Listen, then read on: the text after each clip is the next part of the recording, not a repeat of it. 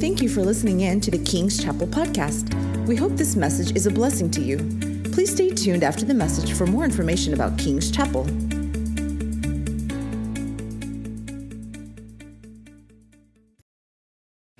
If you're new with us, we've been going through the book of Matthew verse by verse um, for about two and a half years. And uh, we finish next week. So we are in Matthew chapter 28 is where we'll be today, the last chapter of Matthew. Matthew chapter 28. And we've titled this series um, that has to do with, with the, uh, the arrest, the crucifixion, the resurrection, all for love, reminding us that everything that we see in these verses, Jesus did because he loves us. Now, this week for us, um, for the Schmidleys, has been uh, a unique week for us. And some of you know what has gone on, and others don't. Um, a week ago, Thursday, we got word that Felicia's aunt, um, his, her, her dad's brother's wife, had passed away suddenly and unexpectedly on Wednesday night. Her husband, Danny, had come home from church. He had been staying home from church because she hadn't been in the best health, though nothing was imminent. And so, but he decided to go, hadn't gone in quite a while. And, and when he came home, um, found that she had passed away. And the family was obviously devastated. Began to make plans, this was in, in Tulsa, began to make plans for her funeral. Um, it was scheduled that the visitation was going to be on Sunday and the funeral was going to be on Monday, Monday of just this last week. Last Sunday, as we were driving home from church, you know, Felicia and I, we drive separately because I come ridiculously early. Um, she, she called me as we were driving home and in tears. And she said, My grandma just passed away. Her grandma, who had been living with her parents, who again wasn't in, in very good health, but nothing was, was imminent. There didn't seem to be anything that would indicate that she was about to pass away, was there at home, collapsed. Ambulance came, and she was with Jesus just that quickly. And so, here, as Felicia's family on her dad's side lost two members of the family within just a few days of one another. Lost Felicia's grandma on the day of the visitation of, of the aunt. And as we had the, the visitation for her grandma um, on Friday and the funeral yesterday, my heart was just broken, especially for her uncle Danny, who lost his wife and his mother unexpectedly within four days. And so, if you could remember to pray for, for Danny, um, and pray for the whole family, but for him in particular, I could not imagine. Couldn't imagine the, the hurt and the heartache and the heartbreak. And so, we as a family, uh, Felicia ended up going because of other things, because we knew we were going to have to travel twice. She ended up going to Tulsa. Um, she and Caitlin went. The rest of us stayed back, and then we all went to the funeral or the, Felicia and I went to the visitation on Friday. We all went to the funeral yesterday. And so it's, it's one of those days or one of those times and seasons in our life when death is pushed to the forefront. A lot of times we live our lives, you know, thinking day to day, and we don't think about the fact that one day that those we love, those who are close to us, are no longer going to be with us, that they're going to die. We're going to have to say our goodbyes. We're going to put them in a casket, and put them in a grave.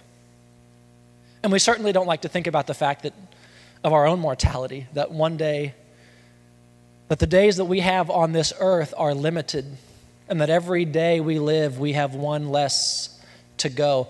And we don't like to think about all these things, but for us as a family, those things were pushed into our lap and to the forefront this week.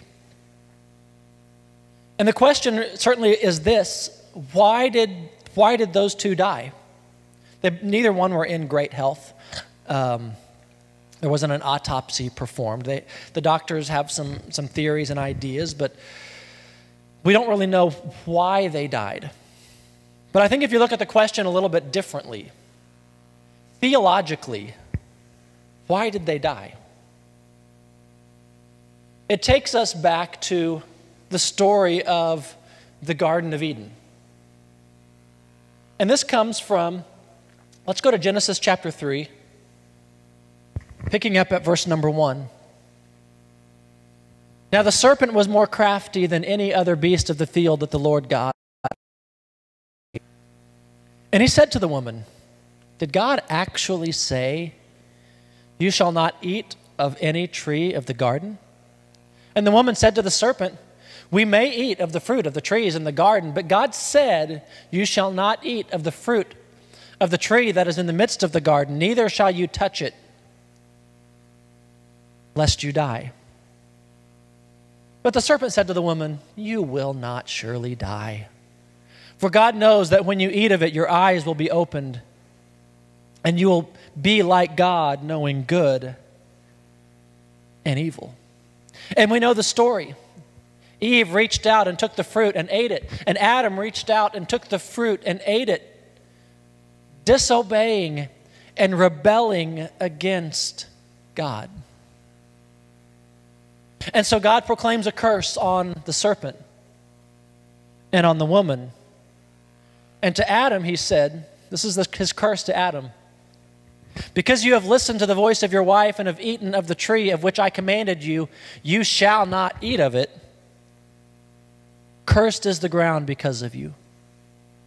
In pain you shall eat of it all the days of your life thorns and thistles it shall bring forth for you, and you shall eat of the plants of the field.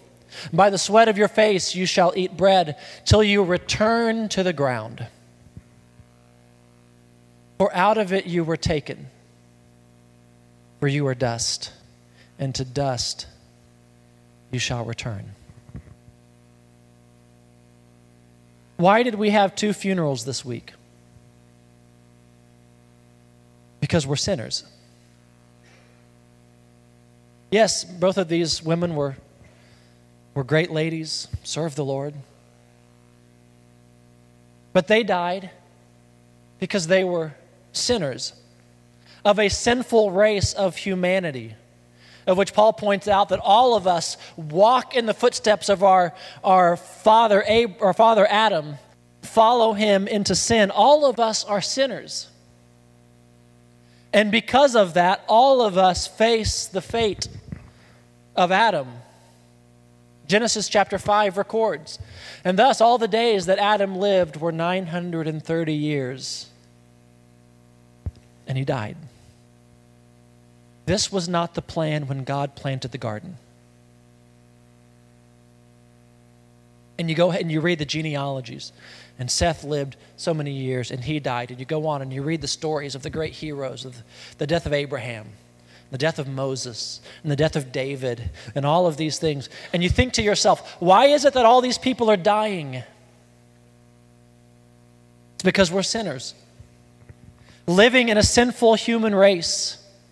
And that because of our sin, because all of us, just like Adam and Eve who ate of the fruit of the tree, all of us sin against God and deserve death because of it, and death awaits us because of it.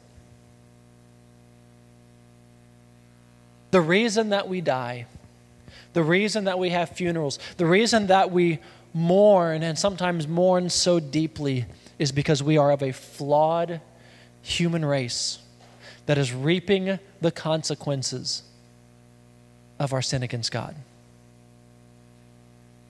Matthew, in his gospel, records, as we saw the last couple of weeks, the death of Jesus. Jesus, in his humanity, being like one of us, also tasted of death. His death happened, as you know, crucified on a cross. And after he was crucified, he was buried in a tomb. This is the traditional site, but something very much like this cut out of a rock, his body placed inside, wrapped in linen and spices. There's the, the stone that would have been rolled in, or a stone that would have been rolled in front of a tomb, something like this, cut out of a rock, where Jesus' body was laid. Because he had taken on the flesh and become flesh of a sinful race where all of us are bound to die. Matthew chapter 28. Now, after the Sabbath, toward dawn on the first day of the week, to be Sunday, Mary Magdalene and the other Mary went to see the tomb. So if you remember the, how the story has gone, Matthew was Jesus was crucified towards on Friday, Good Friday. He was in the tomb on Saturday, the seventh day, the Sabbath, where they all would have rested. And then on Sunday, the first day of the week, the women, Mary Magdalene and the other Mary, the other gospel writers tell us this was Mary, the mother of James. Some also record that a woman named Salome went with them. But they went to the tomb, and behold, when, when you see word, the word behold, that means pay attention. And behold, there was a great earthquake, for an angel of the Lord descended from heaven and came and rolled back the stone and sat on it. And his appearance was like lightning, and his clothing was white as snow.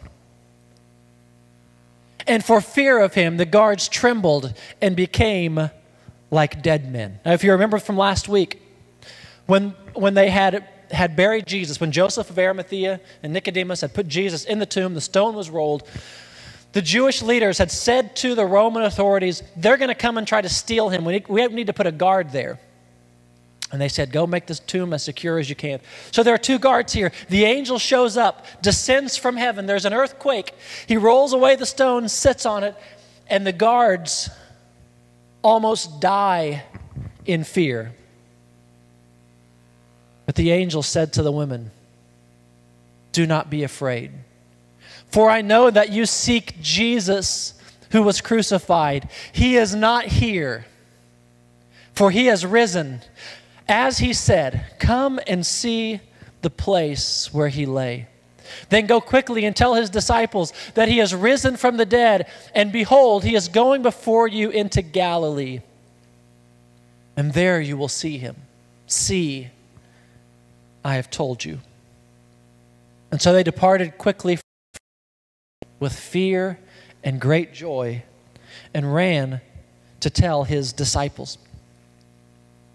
Now, what's interesting about Matthew is of all of the gospel writers, Matthew records the least about the resurrection and Jesus' appearance after the resurrection. And when you read Matthew, it's almost kind of like there's there's a little bit left to be desired because of all, all the stories that we think about, about doubting Thomas and about the, the, the great catch of fish um, on the Sea of Galilee and the reinstatement of Peter and the men on the road to Emmaus and all of these other stories about the post resurrection experience, about, about the women clinging, clinging to his feet, about, about Peter and John running to the tomb to see all that. All that stuff happens in other gospels.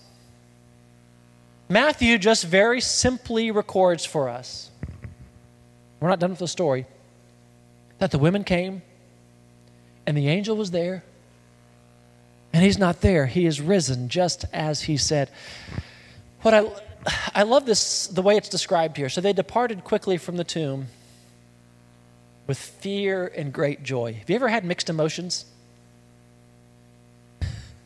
Seemingly conflicting emotions? right? What, what's going on? They had just seen an angel, of which, number one, was so frightening in its appearance, so awesome in its appearance, that the guards, the big burly men, were laying passed out like they were dead. And the angel had to, had to instruct the women don't be afraid, as angels always seem to have to do. don't be afraid. So, you talk about an adrenaline rush. I mean, their heart is going 120 miles an hour. Their body is full of adrenaline. They're, uh, right? Afraid, but with great joy. And just maybe to step away from the main teaching this morning for just a moment. This is often what happens when you follow the plan that God has for your life. You're afraid and you're filled with joy. And, we, and sometimes we have to learn to manage those mixed emotions these things that I'm, I'm scared to death to do this, but I'm so excited that I'm, I'm, I'm going to do it and I've got to work. And so here, here are these women. And again, all of the people that you wouldn't have expected are the, are the heroes of this story Mary Magdalene, the other Mary, Salome, Joseph of Arimathea, Simon who carried his cross. All of these people who you wouldn't have expected, who you hadn't even heard of till this time, are the heroes in the resurrection story. And so the women come. They see the tomb. They see the angel. They talk with the angel. And they return to tell his disciples. Now, Jesus had said, Tell my disciples to go to Galilee, up in the north. They're going to have to make a trip. This is going to, they're, they're not missed meeting there in Jerusalem. So, and behold, Jesus met them and said, Greetings. And they came up and took hold of his feet and worshiped him. Then Jesus said to them, Do not be afraid. Go and tell my brothers to go to Galilee, and there they will see me. Now, when you read the other, other Gospels, here's what happens they go to Galilee and they meet Jesus. And by this time, the women had seen Jesus. And they came back and they reported to them. And the disciples didn't believe. And Luke records for us that the two men walking on the road to Emmaus with Jesus, which we talked about on Easter Sunday this last year, came back, ran back as soon as it, in, in the evening, in the night, ran back to Jerusalem to tell. And the disciples didn't believe. It wasn't until Jesus came and showed up in Galilee with them that they finally believed. And while they were going, behold, some of the guard went into the city and told the chief priests all that had taken place. And when they had assembled with the elders and taken counsel, they gave a sufficient sum of money to the soldiers and said, Tell people, his disciples came by night and stole him away while we were asleep. And if this comes to the governor's ears, we will satisfy him and keep you out of trouble. So they took the money and did as they were directed. And the story has been spread among the Jews to this day. So the question is this Why does the resurrection matter? What, were to ha- what, what would happen if we just lifted this teaching out of the story of Scripture? In fact, there are some that are more extreme in their, their liberalism to the, to the scriptures and the gospel who would say just this that, that the resurrection recorded was a spiritual resurrection. That as as time went on and these people, this fledgling church began, and, and God had done such work in them that, it, that, that Jesus was so alive to him that it was as if he had been resurrected. And so they, concoct, they came up with a story, a, a parable, an allegory to explain how this man who had been crucified and died had so transformed their lives that it was as if he was resurrected. The problem with that is this that doesn't fit with any of the rest of Scripture. In fact, it's as you read the book of Acts, it's the resurrection that people typically would stumble over. Without the resurrection, Jesus is a good teacher who suffered at the hands of the Jewish leaders and the Roman authorities and was crucified. And he's got some good things to say, and he can help you with your life. And it's a lot easier to, to treat Jesus that way and say, well, the resurrection was just, it's just a story. So, why does the resurrection matter? Let's look at what Paul says in 1 Corinthians chapter 15. He says, And if Christ has not been raised, then our preaching is in vain and your faith is in vain. If you, if you pull the resurrection out of it, you no longer have Christianity. You no longer have a gospel to believe in. If you were to say, you know what, I, I, believe Jesus, I love Jesus, I'm so glad that he died because he loved me, but the resurrection is just a little too hard for me to take, that's too hard to believe in, then you're not a Christian. You're not. This is not me saying it. This is what Paul is saying. Without the resurrection, the faith is vain, it's useless, it's pointless. There cannot be a church, big C church, little c church, that denies that Jesus was raised from the dead. Paul says if you do that, it's over. Everything falls apart. He says if we are found, even to be found to be misrepresented God, because we testified about God that He raised Christ, whom, whom He did not raise, if it is true that the dead are not raised. So Paul's saying this We came to you and we told you that Jesus was raised from the dead. Paul would tell you this I saw the resurrected Christ as well not recorded in the Gospels, but recorded in the book of Acts. Paul will say, On the road to Damascus, I didn't see a vision of Christ. I saw Christ, the risen Christ. Paul would say, I saw him too.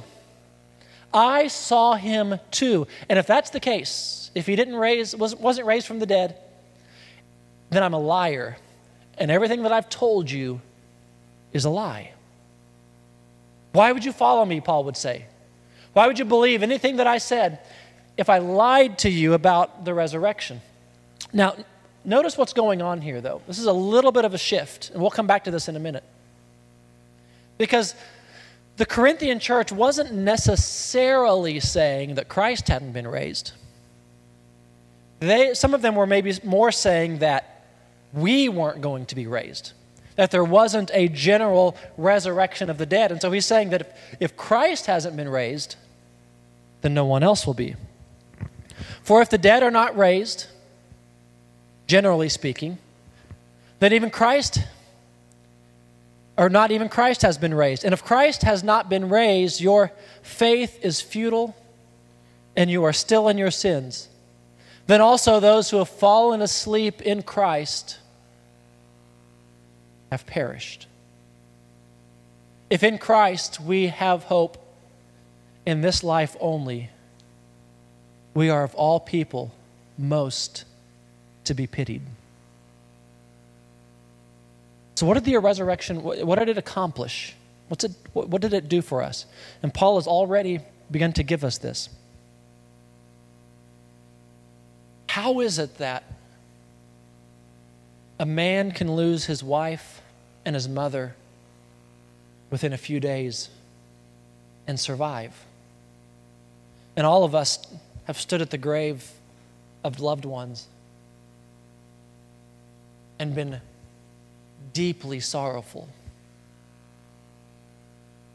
And we think about the, the fact that in the future we're going to lose loved ones again. And Paul says this because Christ has been raised, we are going to be raised with him. He says, if, if in this life only we have hope in Christ Jesus, we are of all men to, most to be pitied. So what's he saying? We don't have hope in Christ Jesus only for this life. There is more. There is more. There is something after this life. So what is he getting at? But in fact, Christ has been raised from the dead, the first fruits of those who have fallen asleep. It's like if you have a garden and you, t- and you take an apple or, or an orchard, you take an apple off of it. What are you expecting? More apples. Jesus was raised from the dead as the first fruit, and the rest of us are coming. For as by a man came death, by a man has also come the resurrection of the dead. For as in Adam all die, so also in Christ also be made alive, but each in its own order. Christ the first fruits, then at his coming, those who belong to Christ.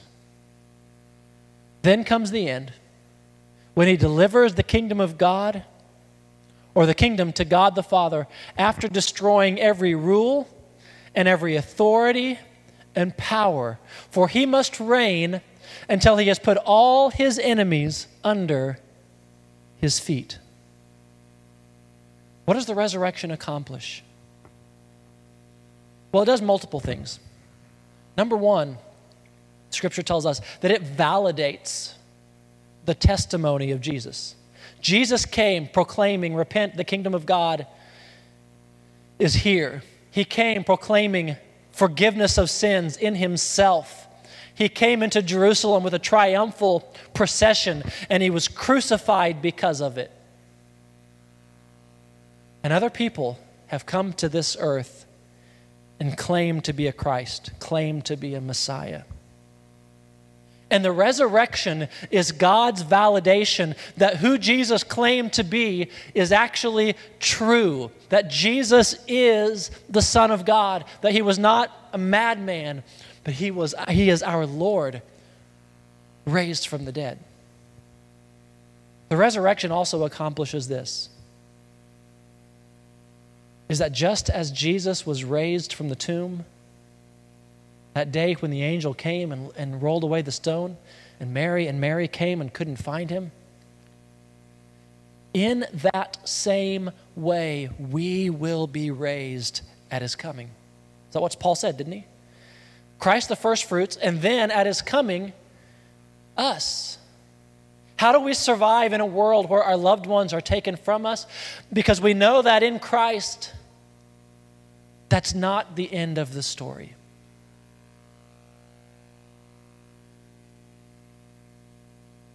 A few years ago, some dear friends of ours had a son who was stillborn. Felicia and I had we hadn't lived here. We've been here maybe a year or so. I was in seminary. They were a part of our small group.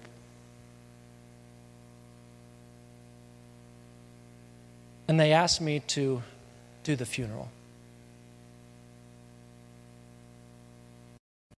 Say, what do you say to a family who is grieving that kind of loss? And I prayed about it and I thought about it. And I actually ended up preaching this text of 1 Corinthians.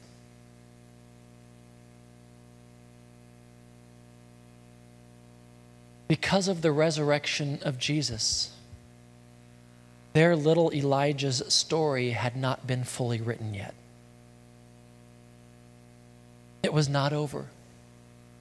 Yes, there was, there was grief for loss of, of what they had hoped for and deep pain. But his story was not over. Why?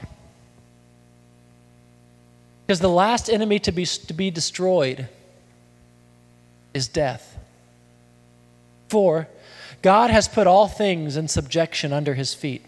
But when it says all things were put in subjection, it's plain that he is expected to put all things under subjection to him.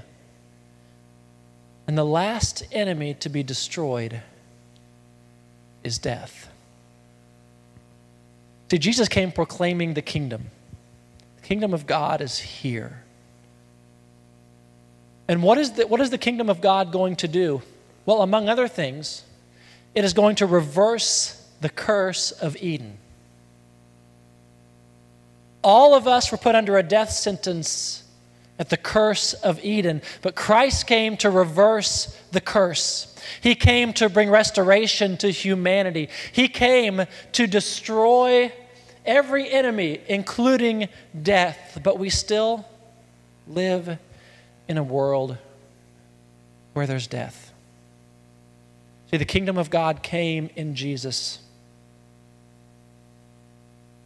but it is not fully inaugurated. It doesn't come in its fullness till he comes again.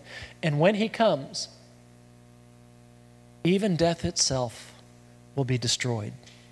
Because of the resurrection, because of the resurrection, those who we lay in the ground in Christ are just there for a while. That they will be raised just as Jesus raised. And so that's why Paul says, we don't grieve like those who have no hope. We grieve, but it's different. Why? Because Jesus is going to destroy even death itself. Death itself is dead as an enemy. And we wait for the return of Jesus for its death to be consummated. This is what the resurrection accomplished. It wasn't just a cool trick. It wasn't just, oh, wow, he really is who God says he, he was, though that's important and that matters.